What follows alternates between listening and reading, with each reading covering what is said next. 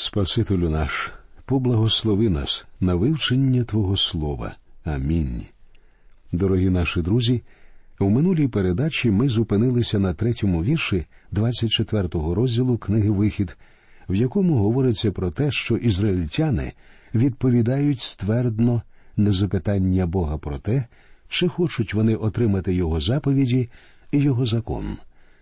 Можна лише дивуватися тому, як помилявся Ізраїль. Але мене набагато більше дивує те, що і сьогодні дуже багато людей впевнені, що живуть згідно закону. Ті, хто впевнені, що виконують всі вимоги Бога, помиляються, і це жахливо. Восьмий вірш першого розділу першого послання Йоанна говорить нам коли ж кажемо, що не маємо гріха, то себе обманюємо, і немає в нас правди. Ви можете не обманювати своїх сусідів, свою дружину або чоловіка, членів своєї церкви, але дуже легко обманювати самих себе. Говорячи, що ви не грішите, ви обманюєтеся. Можна було б подумати, що людина, говорячи, що вона не грішить, виявиться правдивою хоча б почасти. Але Іоанн говорить, що в такій людині правди немає взагалі. Кому це не зрозуміло, той може ще раз прочитати десятий вірш. А як кажемо, що ми не згрішили, то чинимо з нього неправдомовця, і слова його немає в нас. Тут Іоанн стверджує, якщо ви говорите, що не грішите, то цим ви робите Бога неправдомовцем. Друзі мої, Бог не обманює, і в жодному разі не варто уявляти його таким. Найкраще не хвалитися своєю чеснотою. Подумайте тільки, якими зарозумілими були діти Ізраїлеві, коли сказали усе, про що говорив Господь, зробимо. Ви, однак, самі незабаром побачите, що вони не зробили всього, що сказав їм Господь. Давайте тепер звернемося до 24-го розділу книги Вихід і прочитаємо вірші з 4 по 7. І написав Мойсей всі Господні слова. І встав він рано вранці та й збудував жертівника під горою та дванадцять кам'яних стовпів для дванадцяти Ізраїлевих племен. І послав він юнаків, синів Ізраїлевих, і вони зложили цілопалення і принесли жертви, мирні жертви для Господа, бички. І взяв Моїсей половину крови і вилив до мідниць, а другу половину цієї крови вилив на жертвника. І взяв він книгу заповіту та й відчитав вголос народові. А вони сказали усе, що говорив Господь, зробимо і послухаємо. Ці ізраїльтяни, як бачимо, були дуже самовпевненими людьми. Вони дійсно були впевнені, що можуть дотримуватися закону Божого, а це найгірше з оман. Вони пообіцяли, що будуть підкорятися Богові, але не змогли цього зробити. Природна, тілесна людина впевнена, що може радувати Бога. Але це не так. Ні ви, ні я не можемо бути бажаними Богові просто тому, що жодна людина не може виконати всі вимоги закону Божого. Ми забуваємо, що всі ми належимо до остаточно зіпсованої людської раси. І якщо ви сумніваєтеся в цьому, то подивіться навкруги, і ви скрізь побачите беззаконня. Ви всюду побачите гріх, безлад, зневіру і безбожництво. Бог абсолютно правий, коли в десятому вірші третього розділу послання до римлян говорить нема праведного ані одного. У сучасному суспільстві гріх і зло називаються добром. Пророки попереджали, що такий день наближається, і ось він настав. Далі читаємо восьмий вірш. І взяв Моїсей тієї крови і покропив на народ та й сказав Оце кров заповіту, що Господь уклав із вами про всі оці речі. Перед тим, як дати ізраїльтянам закон, Бог покропив їх кров'ю, щоб вони знали, що повинні принести жертву. 22-й вірш 9-го розділу послання до євреїв говорить і майже все за законом кров'ю очищується, а без пролиття крови немає відпущення. Бог багато разів ще повторить ці слова. Ми повинні відмовитися від життя і заплатити кров'ю, перш ніж хто небудь із нас потрапить на небеса. Читаємо тепер про те, як Мойсей піднімається на гору Сінай. І вийшов Мойсей і Аарон, надав та Авігу та сімдесят ізраїлевих старших, і вони споглядали на Ізраїлевого Бога, а під ногами його ніби зроблене з сапфірової плити, і немов саме небо щодо ясності. Фразу і вони споглядали на Ізраїлевого Бога необхідно правильно зрозуміти у світлі всього Писання. Насправді ніхто не бачив Бога, тому що Бог є дух. Вісімнадцятий вірш першого розділу Євангелії від Іоанна говорить нам ніхто Бога ніколи не бачив. Однороджений син, що в лоні Отця, той сам виявив був. Ізраїльтяни бачили лише образ Бога. Я сумніваюся, що ми коли-небудь навіть у вічності побачимо Бога Отця. Найближчим образом Отця, доступним для нас, буде Ісус Христос, який цілком задовольнить наші серця. Усе, що нам відомо сьогодні про Отця, відомо через Його Сина. Я не знаю, який вигляд має Бог Отець, що Він відчуває, що думає, тому що Бог сказав нам у восьмому і дев'ятому віршах 55-го розділу книги пророка Ісаїї. Бо ваші думки не мої це думки, а дороги мої то не ваші дороги, говорить Господь. Бо наскільки небо вище за землю, настільки вищі дороги мої за ваші дороги, а думки мої за ваші думки. Однак Ісус Христос відкрив нам Бога. Мойсей, Аарон надав Авігу і сімдесят старішин Ізраїлевих бачили не Бога Отця, а його образ. Одинадцятий вірш. І він не просяг своєї руки на достойних із синів Ізраїля, і вони споглядали на Бога і їли й пили. У цьому вірші, як і у попередньому, вони бачать образ Божий. Пізніше Мойсей попросить, щоб йому дозволили побачити Бога, тому що він бачив тільки його образ. І Филип у восьмому вірші 14-го розділу Євангелія від Іоанна просив про те, щоб йому показали Отця. Господи, покажи нам Отця і вистачить нам. А в наступному дев'ятому вірші Господь відповідає йому Стільки часу я з вами, ти ж не знаєш, Филипе, мене.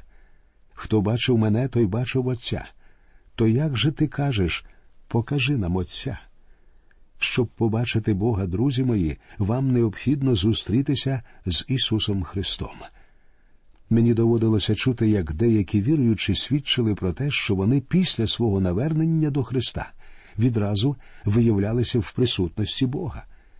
Насправді ми не можемо прийти прямо до Бога. У нас є посередник.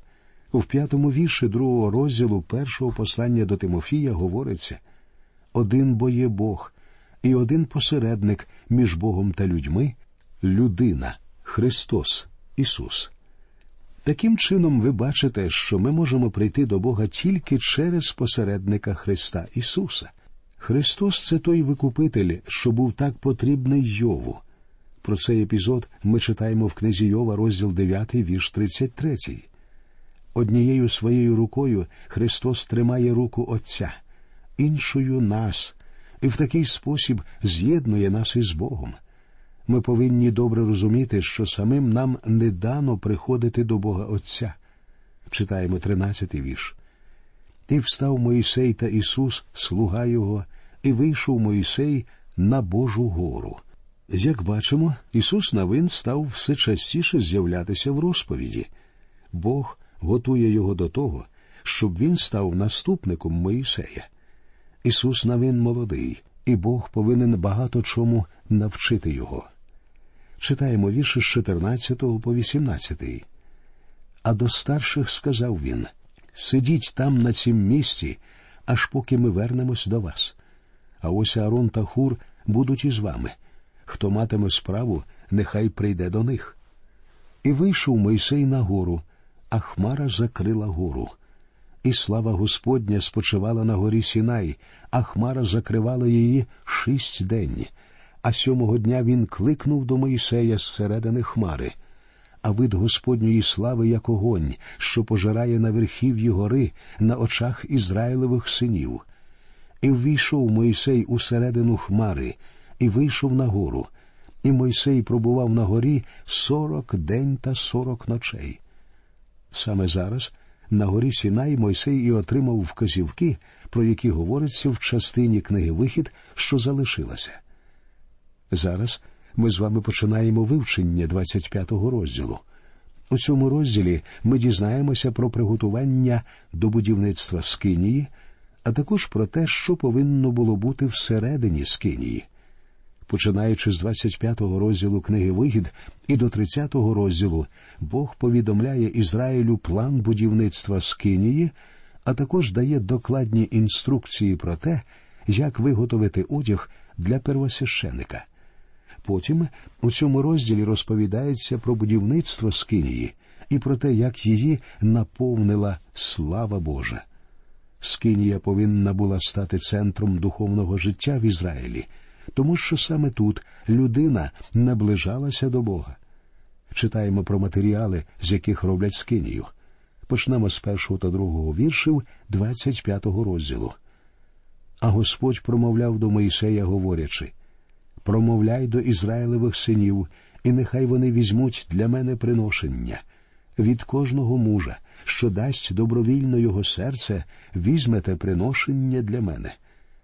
Пройшло всього кілька місяців, як Ізраїль вийшов з рабства, і Господь просить їх про приношення, щоб побудувати скинію.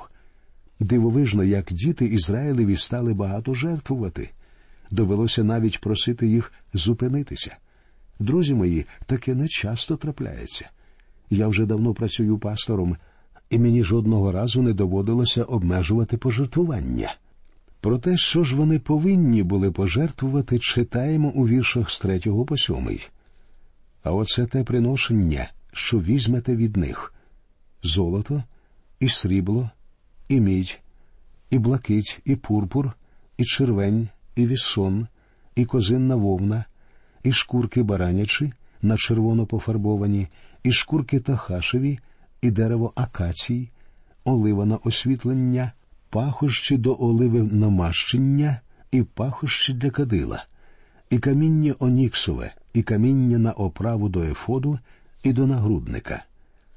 Постає запитання, а де вони все це взяли?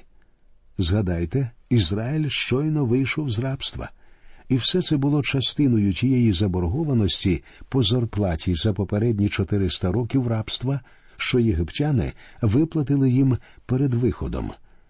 Читаємо ще раз 36-й вірш 12-го розділу книги Вихід. А Господь дав милість тому народові в очах Єгипту, і вони позичили і забрали здобич від Єгипту. Ідучи з Єгипту, ізраїльтяни забрали з собою незліченні багатства. Підраховано, що на будівництво Скинії тільки матеріалу пішло принаймні на 5 мільйонів доларів.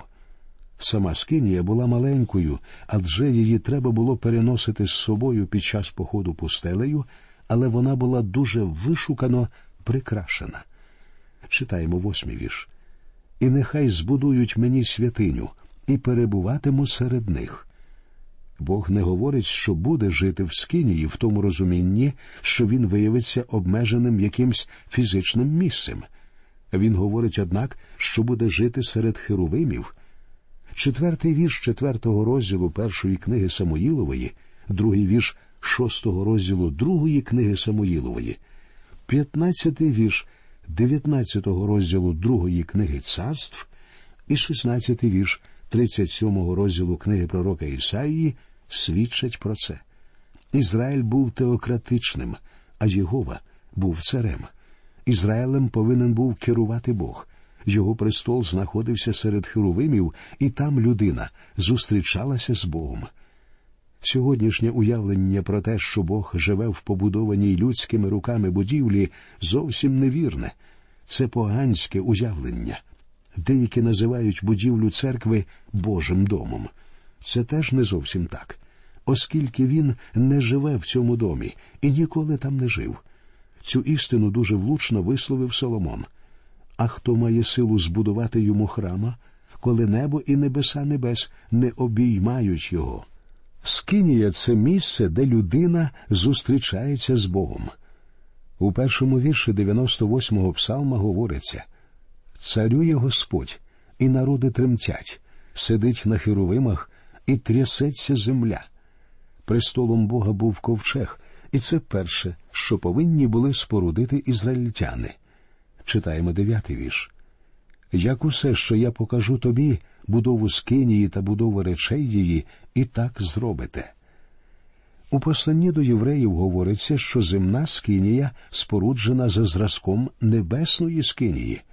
Постає запитання а чи дійсно є на небесах скинія? Я вважаю, що є, тому що так говорить Бог. Я сприймаю його слова буквально і знаю, що якби він хотів сказати щось інше, він би і це інше сказав чітко і ясно. П'ятий вірш восьмого розділу послання до євреїв говорить про дари. Вони служать образові і тіні небесного, як Мойсеєві сказано, коли мав докінчити скинію. Дивись, бо сказав зроби все за зразком, що тобі на горі був показаний. І далі, в 23 і 24 віршах 9 розділу говориться отож треба було, щоб образи небесного очищалися цими, а небесне саме кращими від осих жертвами. Бо Христос увійшов не в рукотворну святиню, що була на взір правдивої, але в саме небо, щоб з'явитися тепер перед Божим лицем за нас. Далі в біблійній розповіді ми прочитаємо вказівки щодо спорудження ковчегу заповіту. Але спочатку давайте подивимося на загальний план Скинії. Закритий зовнішній двір навколо Скинії мав 100 ліктів у довжину і 50 ліктів у ширину. Лікоть вимірявся від кінчика середнього пальця до ліктя. Якщо ви в такий спосіб виміряєте вашу руку, то побачите, що ця відстань становить приблизно 45 сантиметрів. Якщо ваш зріст нижче середнього, то трохи менше, якщо вищий трохи більше. Якщо ви уважно подивитеся на план скинії, то побачите, що в зовнішньому дворі знаходився жертівник цілопалення і умивальник. Про них говориться у 28-му вірші 30-го розділу. Сама скинія була розділена на дві частини святилище і святиє святих. Вона мала такі розміри тридцять ліктів у довжину, десять завширшки і десять у висоту. Святилище було розміром двадцять на десять ліктів. Святеє святих мало форму куба зі стороною в десять ліктів. У святилищі знаходилися стіл для хлібу показного, золотий свічник і жертівник. У святому святих знаходився ковчег заповіту з кришкою. У зовнішньому дворі знаходилися жертівник цілопалення і умивальник. Оточувала двір огорожа з білого полотна. Читаємо тепер вірші з 10 до 13.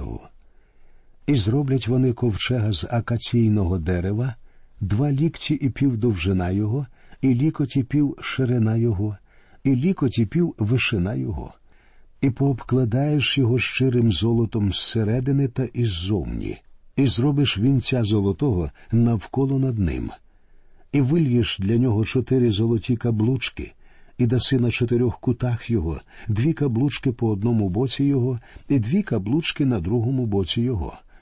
І поробиш держаки з акаційного дерева, і пообкладаєш їх золотом. Бог буде зустрічатися з дітьми Ізраїлевими над кришкою ковчега. Це місце святеє святих Скинії. Зверніть увагу, йдеться насамперед про ковчег. Читаючи Біблію, ми дивимося на скинію очима Бога, наче зсередини назовні.